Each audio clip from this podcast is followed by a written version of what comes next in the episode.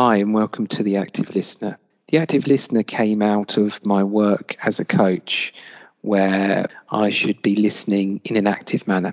So that means really taking on board what people are saying, both through verbal cues and indeed visual ones, the things that people aren't saying too. I have really learned whilst being a coach that everyone has something to say. Everyone has something interesting to share. And often it's about giving people a voice to do so. The whole point of the Active Listener is providing that place for people to do so.